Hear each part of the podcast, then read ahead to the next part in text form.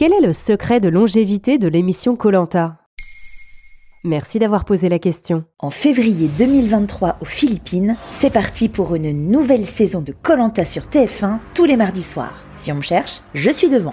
Avec ses 31 saisons en 22 ans, ce jeu de télé-réalité et d'aventure figure parmi les plus anciennes du PAF. Lancé en août 2001 pour la première saison, Colanta réalise encore aujourd'hui des scores d'audience impressionnants. Et cela malgré un changement de jour de diffusion du vendredi au mardi qui a enflammé les réseaux sociaux. Un mélange de télé-réalité et d'aventure? C'est quoi le concept? Colanta est adapté du jeu Survivor, lui-même version internationale du jeu Expédition Robinson, créé par Charlie Parsons et diffusé pour la première fois en Suède en 1997. Le concept est décliné dans une vingtaine de pays dans le monde avec le même succès. En France, il s'appelle Colanta, du nom de la première île de Thaïlande où a été tournée l'émission. C'est Hubert Auriol qui la présente en 2001, mais il laisse sa place à l'emblématique Denis Brognard dès la deuxième saison. Le principe, 14 à 25 candidats sont envoyés sur une île déserte et doivent survivre 32 jours en moyenne, sans confort, sans nourriture. Ce sont des inconnus et on observe la vie et les réactions jour et nuit sur le camp. Répartis en 2, 3 ou 4 équipes pour commencer, ils participent à des épreuves sportives, d'adresse ou de casse-tête. Ces épreuves leur permettent de gagner des conforts, comme du riz ou une douche par exemple. Mais les épreuves les plus importantes sont celles des immunités, qui évitent la perte d'un membre. Car chaque équipe perdante se retrouve le soir au conseil pour éliminer par vote l'un ou l'une des siens. La sentence est irrévocable.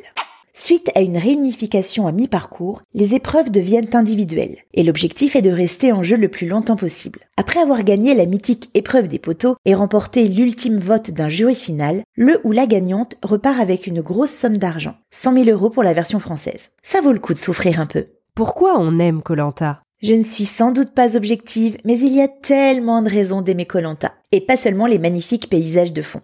Tout d'abord, le dépassement de soi. Lâchés dans un environnement hostile, dans des conditions rudes, sans sommeil réparateur, coupés de leurs proches, les candidats doivent puiser dans leurs réserves pour survivre et se dépasser. Pour beaucoup, c'est une révélation, et c'est beau à voir. Les profils sont variés, de 18 à plus de 60 ans parfois, il est facile pour le public de s'identifier.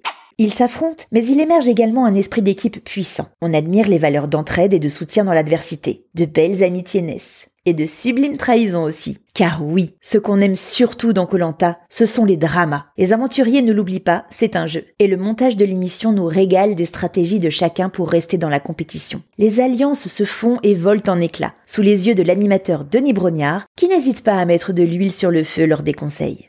Cela pourrait être lassant, mais on en redemande. Les concepteurs du jeu opèrent régulièrement des changements de règles ou créent des épreuves inédites pour entretenir l'engouement pour l'émission. Rien ne peut arrêter Colanta alors. Malheureusement si.